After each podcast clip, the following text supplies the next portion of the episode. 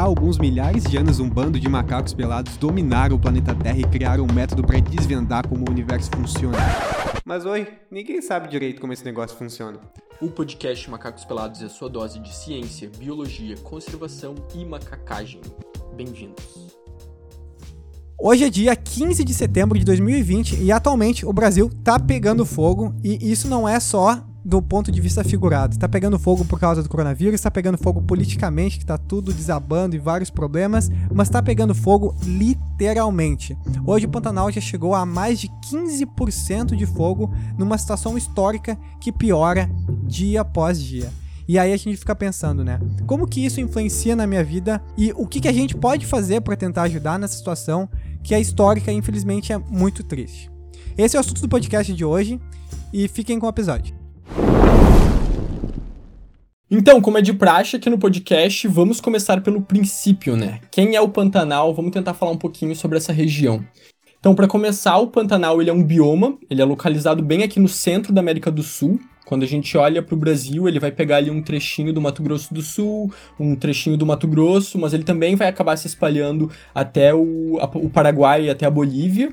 E o Pantanal ele vai configurar a maior área alagada, né, extensa, assim, sem interrupção do planeta Terra. São mais de 140 mil quilômetros quadrados, é uma área realmente muito grande. Quando a gente compara, por exemplo, com outros estados que a gente tem aqui no Brasil, né? É, apesar do Nau ser o menor bioma que a gente tem aqui no Brasil, ainda assim ele é maior do que 9 dos 27 estados que a gente tem aqui no nosso país, né? Também é interessante apontar o quão único é o Pantanal, né? Por ele ser um bioma que ele tá bem no meio do Brasil, ele acaba tendo uma conexão muito forte com outros biomas. Principalmente a gente pode apontar o bioma amazônico e o bioma do Cerrado. E justamente por essa conexão muito forte que ele vai ter, o Pantanal ele vai acabar configurando como um mosaico, né? Tanto de animais quanto de plantas desses outros locais. Então, dentro do Pantanal a gente vai encontrar espécies que ocorrem na Amazônia, a gente vai encontrar espécies que ocorrem, por exemplo, no Cerrado e até na Caatinga.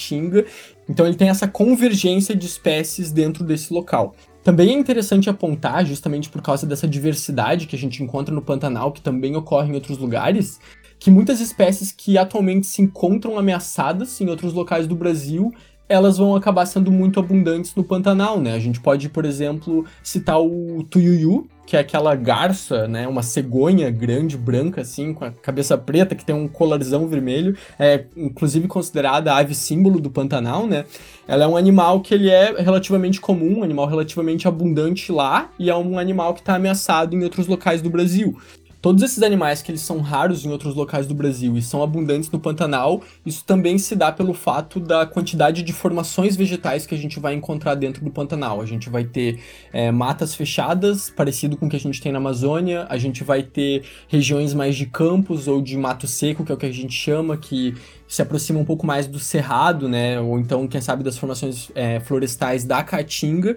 E quando a gente junta tudo isso, a gente acaba observando uma diversidade de animais muito grande. Quando a gente pega só os animais vertebrados, né? A gente pega aí lagartos, mamíferos, é, répteis em geral, a gente vai ter mais de 1.200 espécies ocorrendo no Pantanal. Isso é um número enorme. E dessas, a gente vai ter 36 delas atualmente ameaçadas de extinção. Também é importante apontar né? Uma outra questão que denota a importância do Pantanal para o Brasil e para o mundo é que no Pantanal a gente vai ter a maior densidade de onças pintadas do planeta também, né? A gente às vezes pensa em onça e a gente automaticamente pensa, sei lá, em floresta amazônica, em mato fechado, mas as maiores onças que a gente tem no mundo e a, e a maior abundância delas a gente vai encontrar dentro dessa formação, dentro desse bioma aqui no Brasil pra gente pensar um pouquinho, quem, quem como eu, assim, nunca foi no Pantanal e não tem noção, assim, do que tá vendo lá, uh, tem alguns animais que são bem conhecidos que tem lá, só pra, como o Rick falou, tem onça pintada, tem jaguatirica, tem capivara, tem a garça, tem curicaca, arara azul, que é bem conhecida e é linda demais, é bem comum lá, a gente tem jacaré do papo amarelo, jacaré do Pantanal, a gente tem realmente uma diversidade de animais fantástica lá, justamente por, por isso que o Rick falou, assim, a gente tem uma uma vegetação, uma característica do, desse bioma muito diversa, porque ele meio que pega um pouquinho da Amazônia, pega um pouquinho do Cerrado e ainda tá meio próximo da Mata Atlântica. Então ele meio que pega várias características desses outros biomas e várias características de espécies também nesses biomas e faz com que ele seja um bioma rico pra caramba, muito lindo. Tem gente que viaja para lá que diz que é um dos biomas mais lindos do mundo. Eu não sei, eu nunca, nunca fui, mas só por foto eu já fico impressionado assim. Então, ele tem muito valor do ponto de vista de, de, de beleza, ponto de vista turístico, do ponto de vista ambiental, do ponto de muitos pontos de vista, assim. Resumindo, o Pantanal, ele é uma riqueza que a gente tem que é única, assim, do tipo, se você perdeu o Pantanal, você não vai encontrar nenhum lugar parecido no mundo inteiro, com certeza absoluta. E também é importante a gente mostrar até a importância que o Pantanal vai ter para os outros biomas aqui da América do Sul, porque existem muitas espécies que elas vão até o Pantanal para se reproduzir. Então ele é um bioma berçário, que a gente chamaria assim, onde muitas espécies vão estar tá ali, né, nidificando, produzindo seus, seus descendentes, assim, fazendo seus filhotes. Então, uma vez que a gente mexe muito nessa região, uma vez que a gente atrapalha os ciclos e as dinâmicas biológicas que acontecem naquele ambiente, a gente vai estar tá nem tão indiretamente assim, né? Meio que diretamente mesmo, afetando toda a distribuição de espécies ou mesmo a abundância de espécies em todos os outros biomas aqui da América do Sul, pelo menos esses mais próximos, né? Então isso é muito importante para a gente mostrar mais uma vez a importância desse bioma não só para o Brasil, mas para o nosso continente inteiro. E o pior de tudo é que esse bioma agora está ameaçado e é por isso que a gente está falando disso agora. Então vem a segunda pergunta. Qual que é a dimensão do que está acontecendo agora, nesse exato momento, no Pantanal? Para começar, a gente sabe que mais de 15% desse bioma já foi queimado. Isso é área pra caramba. Para a gente ter uma noção do quão grande que é 15% do Pantanal, tem algumas estimativas que sugerem que isso seja equivalente a 15 vezes a área da cidade de São Paulo. Ou seja, é uma área grande pra caramba de um bioma que foi queimado e que vai demorar muito tempo para voltar. Pra gente imaginar isso, quão grave é isso, que já, já parece grave só pensando na área. Mas o INPE monitora o Pantanal desde o final da década de 90. E o INPE nunca registrou tantos focos de incêndio quanto a gente está tendo agora. A gente já tem mais de 6.800, né? É muito foco de incêndio, sem precedentes, Muita né? coisa.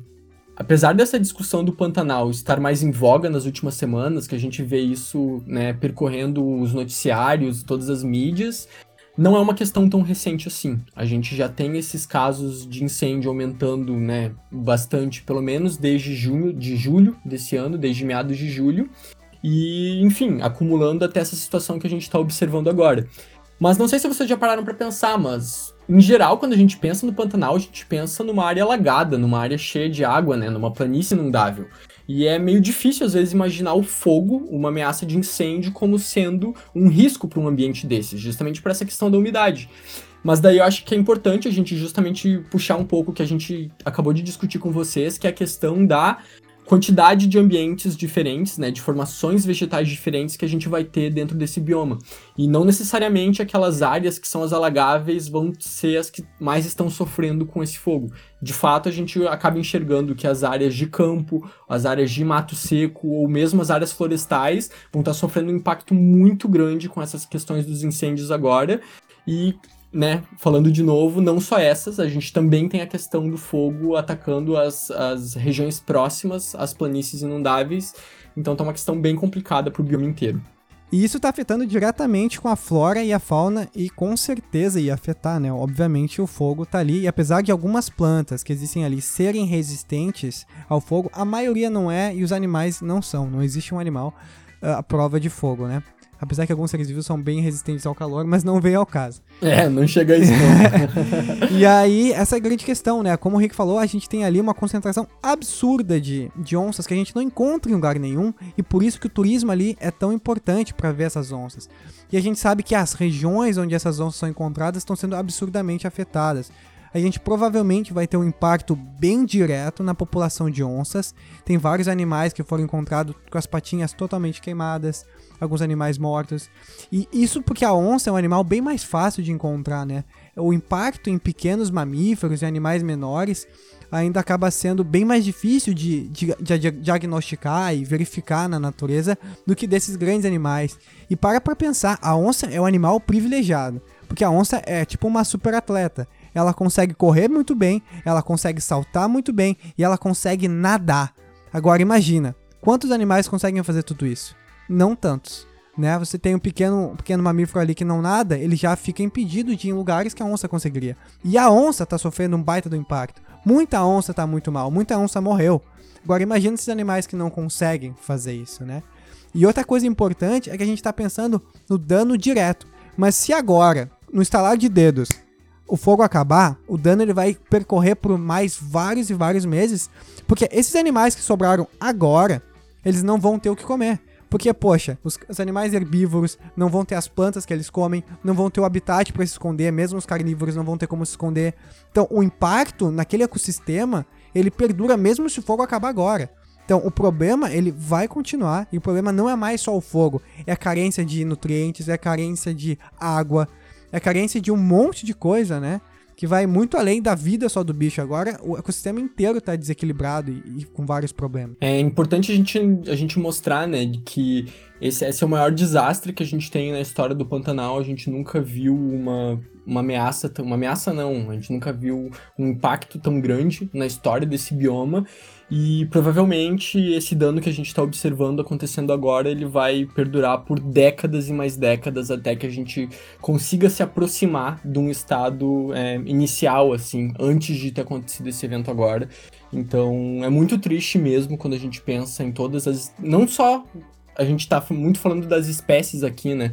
Mas também é muito interessante a gente apontar que a questão do ecoturismo na região, ela, ela teve muito investimento, principalmente a partir da década de 80 e de 90. A gente tinha muitas populações que, de, de seres humanos, né, que ajudavam a manter, a conservar o Pantanal, justamente para poder investir nessa questão do ecoturismo.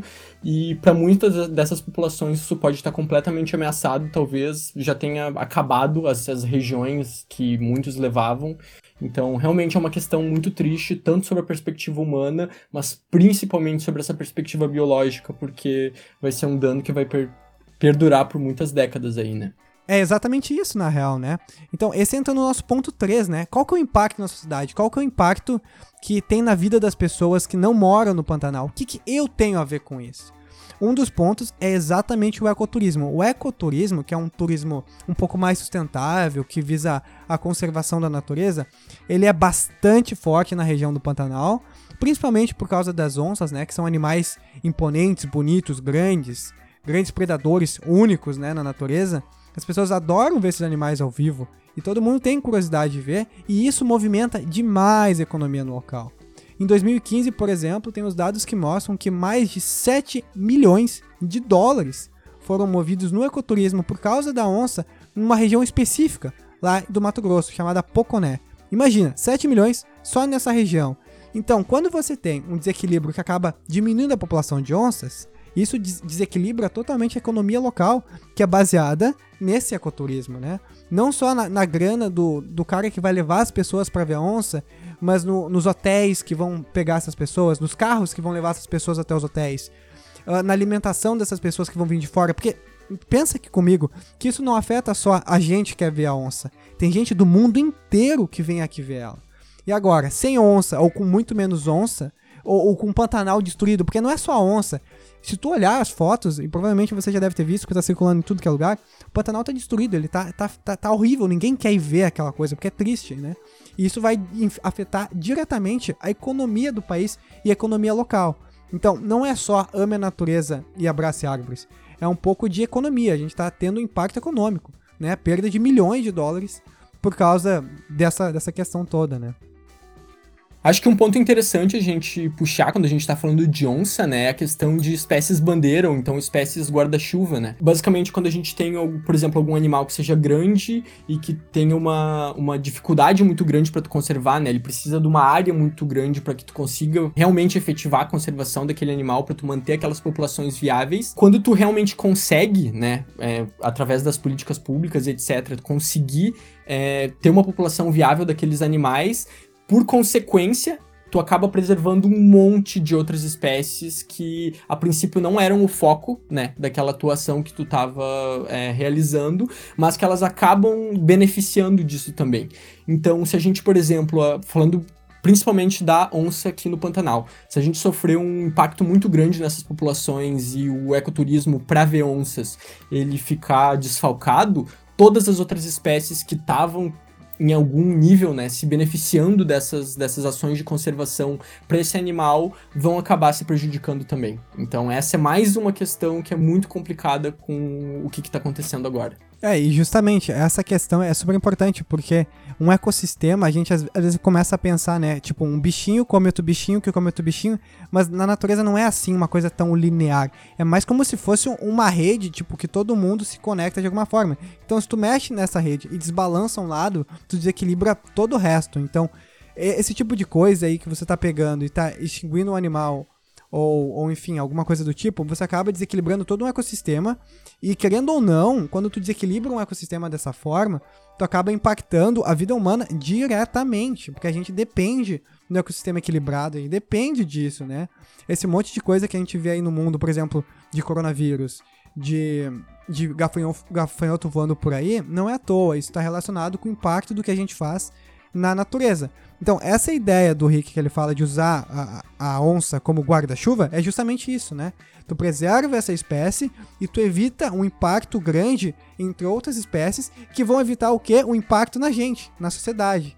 Então, essa é questão mais importante, né? Que a gente vê e mostrar que esse impacto na natureza não é um impacto na natureza, é um impacto na gente. Porque a gente faz parte da natureza, né? A gente sempre tem que lembrar disso. A gente faz parte da natureza. A gente não saiu da natureza. A gente continua na natureza, né? Então, a gente é bicho também, né? É, Isso é o mais importante de dizer. Exato, é um bicho diferente, assim, que pensa, constrói coisa, mas os bichos também constroem. E há, há, quem diga que alguns bichos pensam também. Então a gente não tem nada de tão especial. A gente é um bicho, e deu, só isso. Outro ponto que eu acho que a gente poderia apontar também, que eu acho que acaba sendo mais simbólico do que um impacto, sabe, que realmente modifique a vida das pessoas ali, mas que, sabe, é simbólico tu observar uma coisa dessas, até fazendo um comparativo com o que aconteceu em São Paulo esse ano, por causa das queimadas na Amazônia, é que a capital do estado, do Mato Grosso, né, no caso Cuiabá, ela esse ano ela já amanheceu diversas vezes é, coberta de fumaça. Então isso mostra como essa a quantidade de fumaça que a gente está tendo por causa desses incêndios já está afetando áreas urbanas que são relativamente distantes do local. Então isso é mais um, um ponto a gente elencar, né? Aí, ah, dentro disso, né, a gente sabe que a gente tem essas massas de ar, né, porque essa fuligem toda ela sobe e vai pro Brasil inteiro, né? Então aqui no Rio Grande do Sul, há um tempo atrás, esses dias atrás, choveu uma água escura pra caramba. E há quem diga, e provavelmente é isso mesmo, que seja justamente essa fuligem que vem dessa região do Pantanal, que vem sendo trazida pelos ventos. Então tu tem uma influência não só naquela região, mas em todos os outros estados que estão ali na volta, né? Então é, é, um impacto que vai se alastrando por vários lugares. E mesmo que não seja um impacto tão absurdo como a gente tá falando, é, é tipo chover escuro ou ter uma fumaça, não é algo que vai durar por décadas, né? Isso vai se desfazer. Mas mostra como isso não fica preso no lugar e como isso vai, como um efeito dominó, afetando tudo que tá na sua volta e tudo mais. Mas enfim, tanto a gente falou de quais são os impactos que a gente está observando, qual que é a importância do Pantanal, o que está acontecendo de verdade naquela região com esse evento extremo que a gente está observando agora. E isso começa, né, começa a acumular e a gente começa a se fazer, fazer perguntas quem no fim das contas que é o culpado por essa situação que, que tá acontecendo?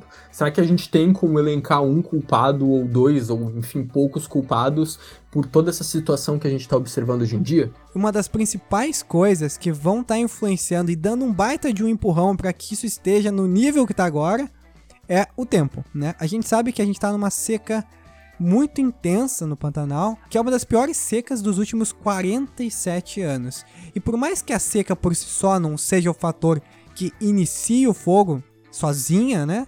Ela acaba agravando isso de uma maneira absurda lá na região. É importante a gente dizer que o Pantanal, assim como boa parte da Amazônia, ele está é, submetido àquele regime de, de períodos de seca e períodos de cheias, né? Então isso é uma dinâmica natural, tu ter períodos com mais chuva, que acontecem os, os alagamentos, e períodos de maior seca, onde o, enfim, o nível do rio baixa e as coisas, a vegetação tende a secar um pouco. Isso é uma dinâmica natural desse tipo de ambiente. Porém, o que a gente tem, justamente como tu, tu acabou de comentar, o que a gente tem visto nos últimos, nas últimas décadas é que essa questão tem deteriorado um pouco. A gente vai elencar mais alguns pontos que podem explicar isso. Mas nos últimos 47 anos, esse ano foi o pior deles, né? Foi a pior seca dos últimos 47 anos, e isso com certeza influenciou pra gente estar tá enxergando, né, um evento dessa magnitude como o que tá acontecendo. É, justamente. E aí o que acontece é que isso vai agravar, como se fosse um amplificador que amplificasse a situação que acontece. A gente tem agentes que causam, né? Essa situação do tempo, ela só agrava o que a gente sabe que tá acontecendo, né? Então, existe um humano responsável por isso?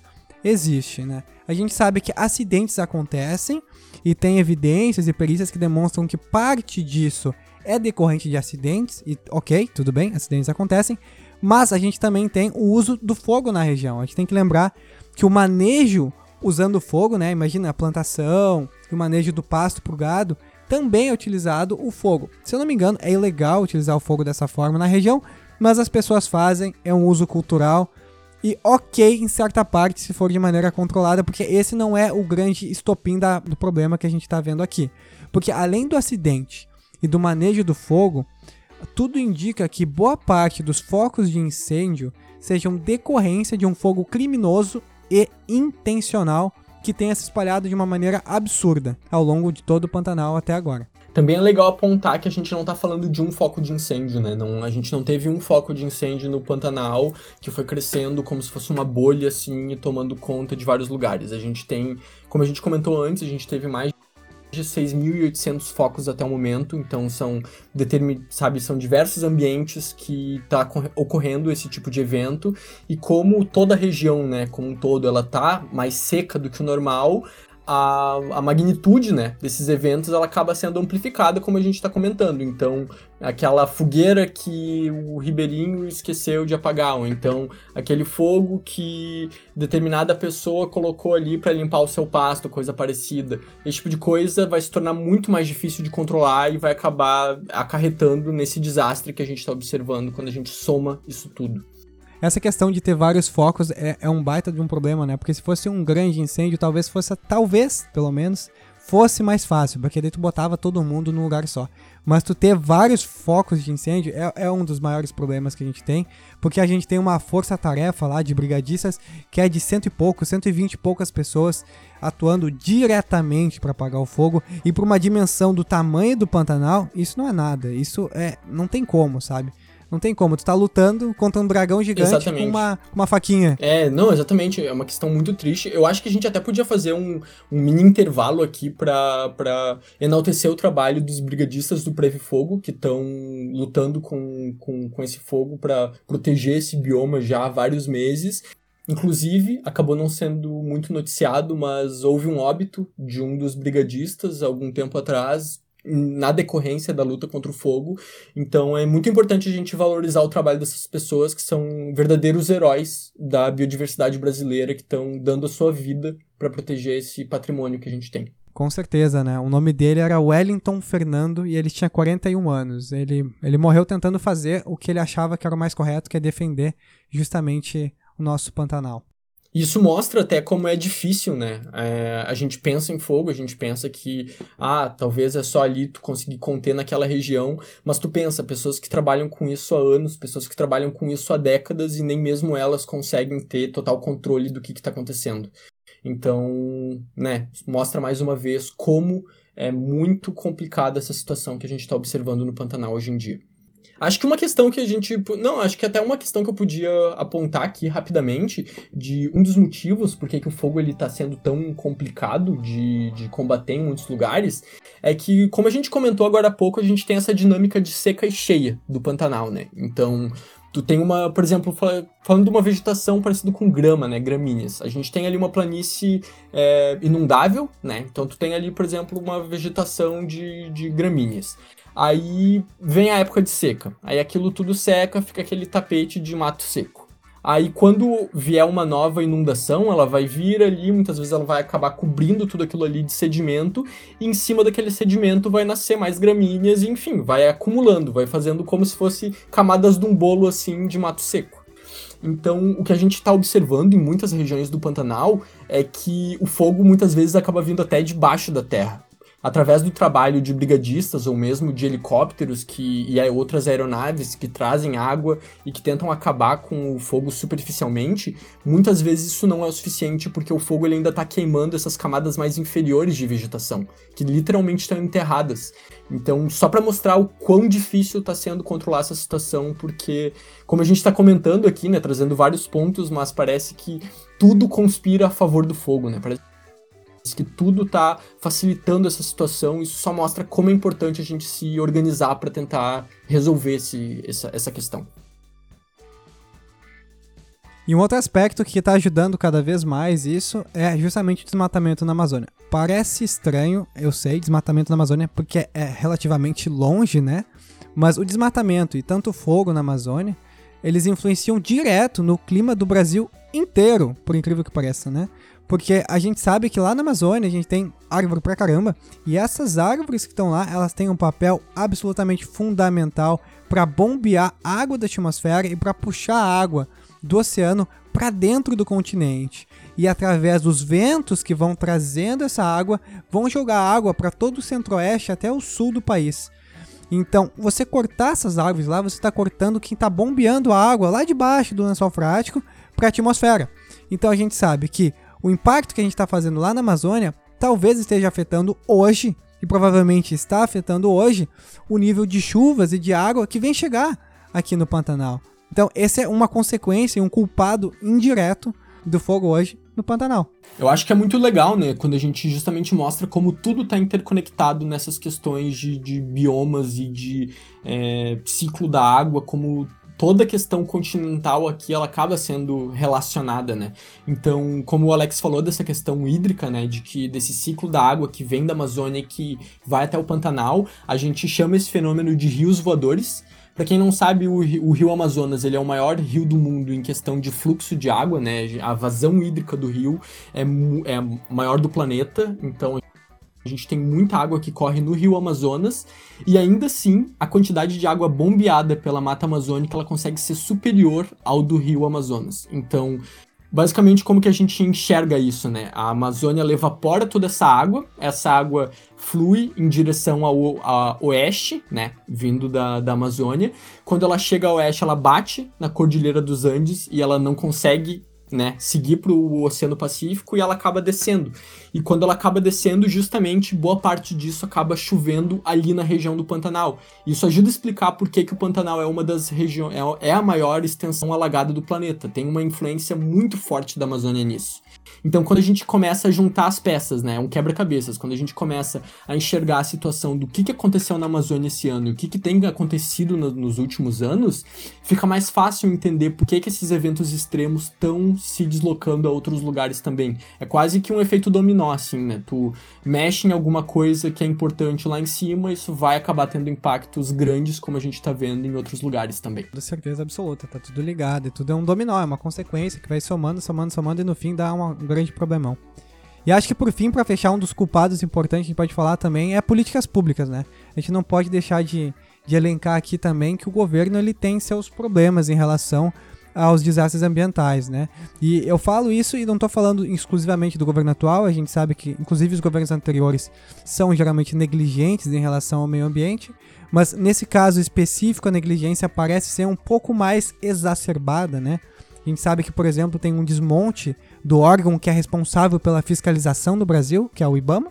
Então a gente tem uma redução da fiscalização do IBAMA com corte de verbas, com demissão de funcionários, etc e faz com que hoje o crime ambiental ele compense, porque não tem quem fiscalize, não tem quem vá em cima, não tem quem cuide que as coisas funcionem da maneira com que a lei diz. Porque, por incrível que pareça, a gente tem uma legislação relativamente boa do ponto de vista ambiental. A gente tem um código florestal, a gente tem várias, várias leis que apoiam o meio ambiente. E o problema não é a falta de lei no Brasil. O problema é a falta de execução e de fiscalização das leis no Brasil. Então, no fim, as políticas públicas também são um forte culpado, né? No problema hoje que a gente está vendo no, no Pantanal. Com certeza, a gente pode até apontar o próprio atraso na contratação dos brigadistas, que existem planos preparados quando a gente tem um evento desses, né, para que as coisas aconteçam de uma forma mais rápida. Tipo, tu segue uma, uma lista de, de, de pontos assim para que tu consiga responder a um evento desses de uma forma mais eficiente.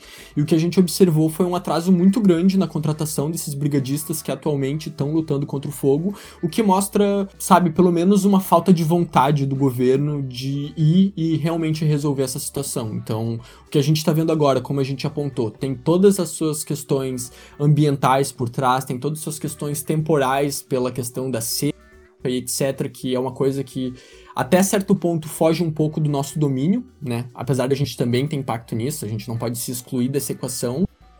A questão desse atraso de de atuação mesmo, sabe? É uma coisa que teve um, um efeito muito importante na situação que a gente está enxergando agora.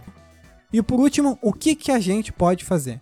Eu posso ir lá no Pantanal resolver? O que, que eu posso fazer de verdade daqui da minha casa, quilômetros e quilômetros de distância? Tem alguma coisa que eu possa fazer? E tem primeiro aspecto que a gente pode fazer é dar dinheiro para quem tá lá na frente, para quem precisa de equipamento, para quem precisa de comida para os animais.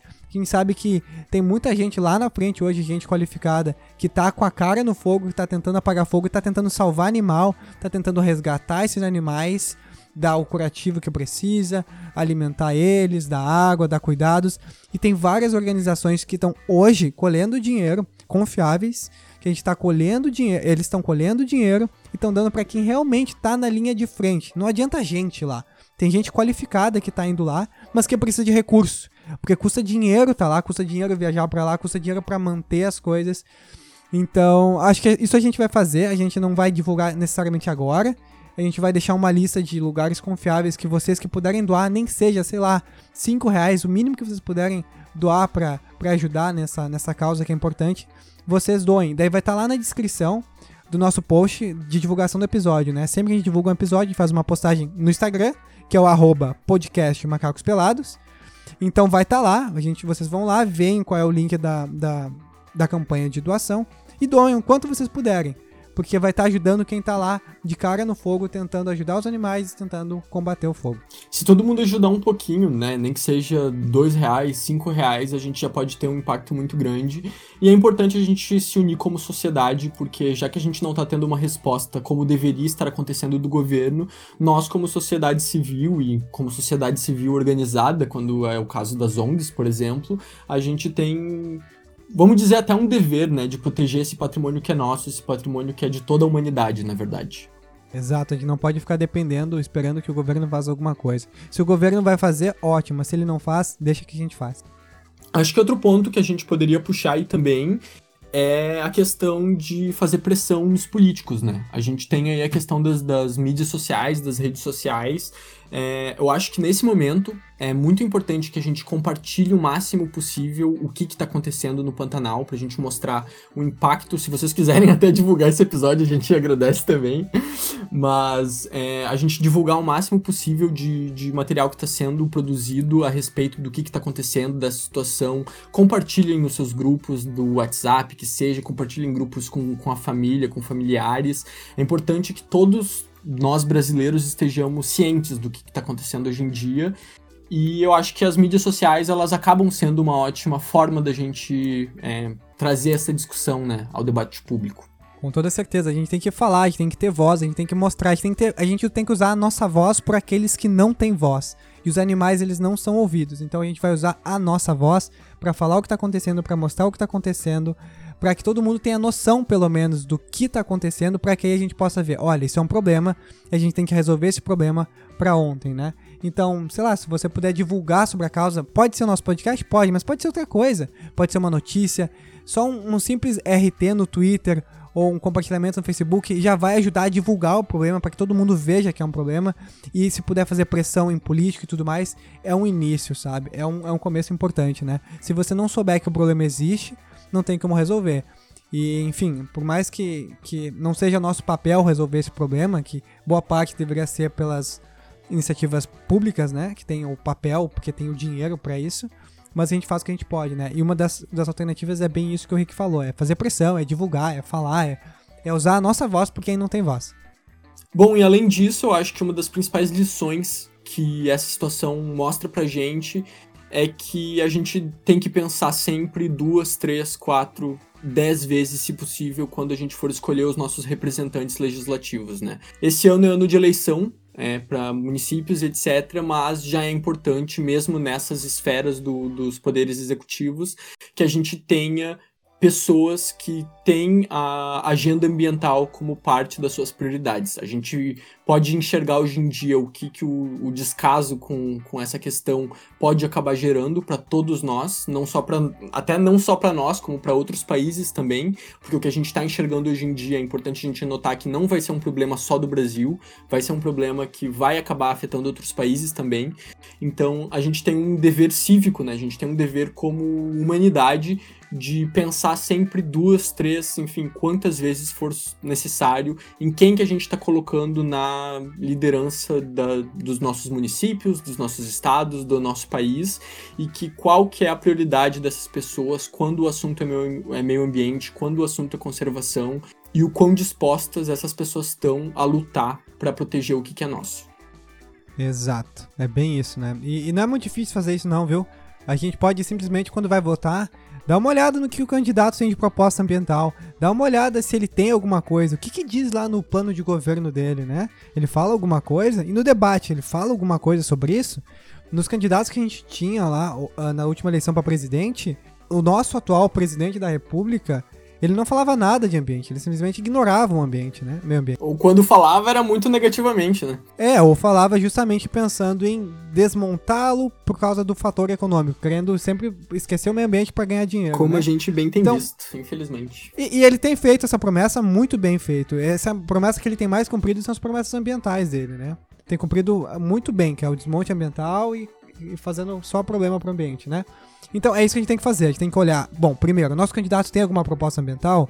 Ele tem? Ele falou alguma coisa? Se tem, ela é boa ou ruim em relação aos outros candidatos? É simples, só isso, cara. Não precisa fazer muita coisa. Não quero que você escolha o candidato que abrace árvores. Só ver se ele tem um plano pensando em diminuir os impactos ambientais. Simples, a gente consegue mudar muita coisa só começando por aí.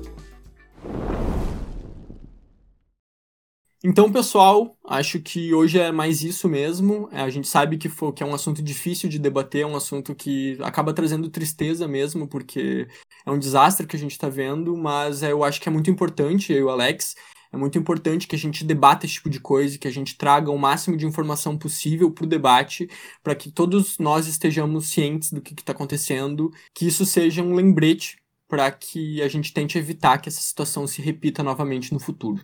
Então é isso aí. Eu sou o Henrique. Então, Alex aqui, a gente se vê então daqui 15 dias. Feito, um abraço, tchau. Valeu, gente.